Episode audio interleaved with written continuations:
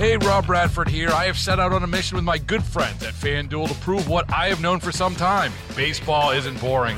Now I have a daily podcast to prove it with some of the most notable people in the baseball world screaming baseball isn't boring from the mountaintops or at least agreeing to come on our show. Players, managers, GMs, and yes, even the commissioner of baseball, Rob Manfred. It has been a constant wave of baseball's most powerful voices. So join the revolution, subscribe, and soak in Baseball Isn't Boring. Listen on your Audacy app or wherever you get your podcast. You'll be glad you did. Julie Bauke. You know Julie. She's the president of the Bauke Group.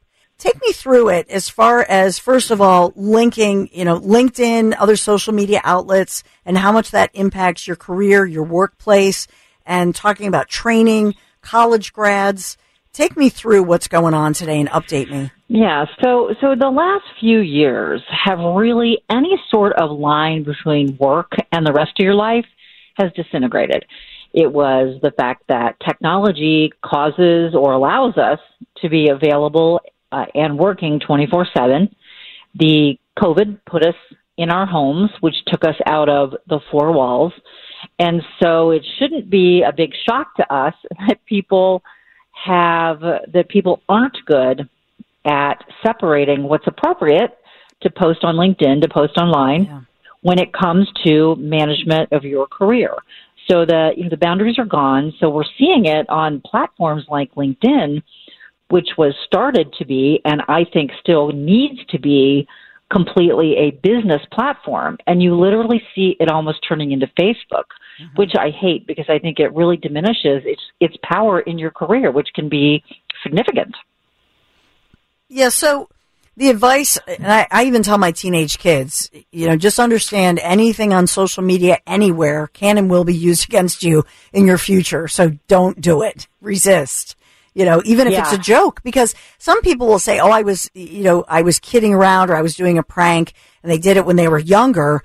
But the problem is, people will look at something that was satire, even, and and say, "Oh, look at look at what so and so did." It can get you fired you want to really think about who can see this, who will see this, and how it might be misinterpreted. So I tell people, look, if you okay, so let's take let's take a real life example. You've got a HVAC repair truck going down the highway, and they have political bumper sti- they have political stickers all over it for one party or another. It doesn't matter which one. Mm-hmm. I always look at that and say, why would you? Why is that necessary?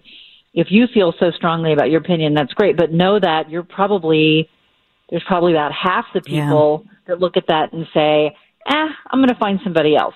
because I look at that as, you know, why I look at if you put political bumper stickers all over your work vehicle, you certainly have the right to do that. But I look at that and say, how good? That's, in my opinion, that's not good business judgment. And why would you? Why can't you separate out your uh, personal opinions? From how you do your work. And I know we've got, and so, you know, also weighing on this, Dawn, is the younger generations who are like, no, I need to bring the whole me to work. You need to know the whole me. and okay, and we're like, no, I, I don't. right? Yeah, and there's there's a cost to that. Yes. We're still in a world where the older generations are still, frankly, in charge, and so you can come you know, in a blaze of glory, whatever you define that as, into the workplace. But you have people who are making decisions and judgments about you who are your parents' age, and in some cases, your grandparents' age. And so there has to be that awareness of your surroundings with every decision you make. And that includes posting on business platforms like LinkedIn because it all goes into how people mm-hmm. see you, good, bad, or ugly. And so as we continue the conversation here with Julie Bauke, president of the Bauke Group, you know, I know that you're looking at different studies that say 40% of business leaders think Gen Z candidates, those younger candidates who graduated between 2020 and 23, are unprepared for the workforce. I can vouch for this. Um, the, the next report about those between 57 and 75 continuing in the workplace. I have a relative who has a big company and was getting all these applicants, ultimately started hiring, in particular, women in their 50s and 60s And he said, wow, they're my best employees because their Yep. kids, their kids are grown. Absolutely. They're, you know, so they're empty nesters. They are so focused on the job. They're very experienced. Some of them came into it overqualified, but he is delighted as if he discovered this. And I know that for you, Right. you know, Right. but for you, I mean, you're looking at all of the stats and seeing that other people are discovering that too. Yeah, and it, it's um. So I, I'm a fan of a multi generational workforce. Yeah. So older workers not only have you know a different work ethic. They, like you said, sometimes the kids are raised and gone. Women, especially, have been used to wild multitasking and try trying to manage all aspects of life. And they come into work, and you're like, oh yeah, I can do this. They're stable, they're predictable, and you know, two things about older workers is that the old retire at 62 or 65 and sit on the porch in a rocking chair. Those days are gone, and I don't know that they were ever desirable. Um, and people want to stay relevant, and they want to stay involved. Yeah. The other side of that that I think we can't overlook is that a lot of older people they can't afford to retire. So this is not I'm just going to la di da because I'm bored. For so many, this is really I have to keep working. And though that's a really powerful cocktail of reasons to really look differently at older workers. And I think our society, so I think when we think of older workers, unfortunately, we picture Dianne Feinstein in a wheelchair. Mm-hmm. You know, and, and, and that's not where we are. And older people have a lot to contribute, want to contribute, but coming out of COVID, they also are interested in flexibility, just like younger generations, because maybe they have grandkids they have to take care of. Mm-hmm. They still have really elderly parents that they have to take care of. They have health issues, so they can't go, you know, a thousand miles an hour, 40 plus hours a week. So how can you, as a, as an employer, be creative, still capitalize on the talent, but meet people part way, and so they also get more of what they want. And, and I also I would say that at, frankly about any generation.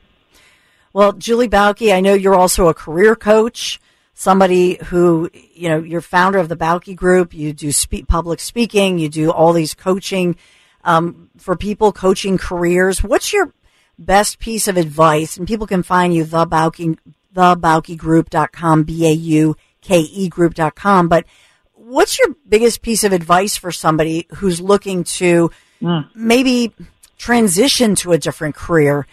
no matter what their age, I know a lot of people are thinking about physically moving, but as well, maybe they think, you know what? There are so many job openings right now. I want to transition. I want my career to evolve. I know your hashtag is the evolved career. How does somebody, what, Yeah. what do those first steps look like for somebody? The first step is you have first let's embrace the fact that the days of starting in one job and staying in it for 40 years were never healthy. We have to live our career in chapters, eh, just like we do our life.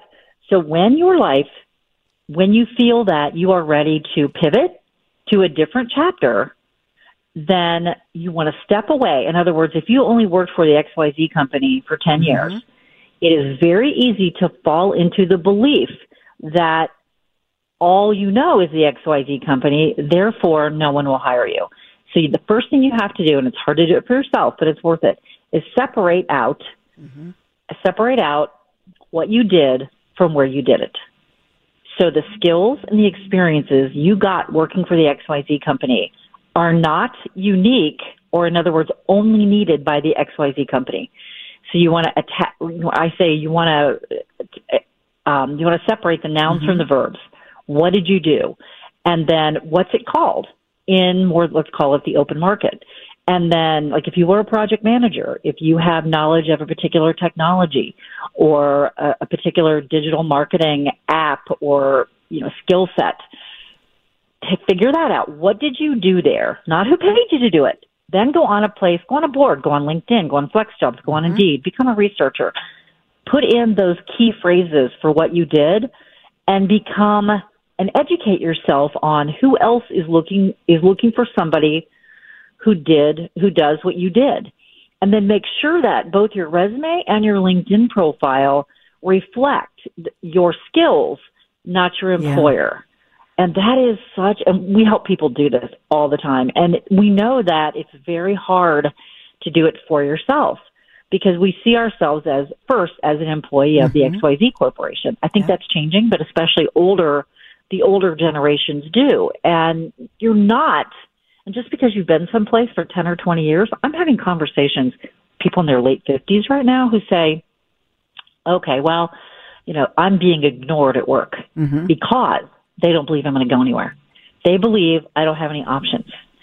And they're saying, you know, yeah, I am going to go someplace because what people are seeing is if I've been someplace 20, 30 years, 10 years, 5 years, I still have value. But the place to start is to for you to figure out what your value is first yeah. before you go to the market and start applying for other jobs.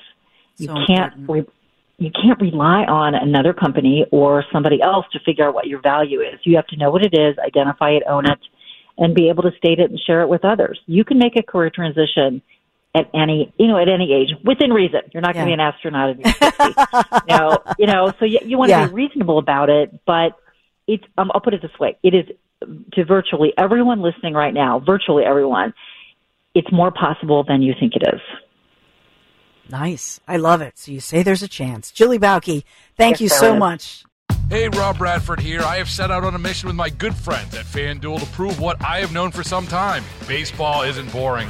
Now I have a daily podcast to prove it with some of the most notable people in the baseball world, screaming baseball isn't boring from the mountaintops or at least agreeing to come on our show. Players, managers, GMs, and yes, even the commissioner of baseball, Rob Manfred. It has been a constant wave of baseball's most powerful voices. So join the revolution. Subscribe and soak in Baseball Isn't Boring. Listen on your Audacy app or wherever you get your podcast. You'll be glad you did.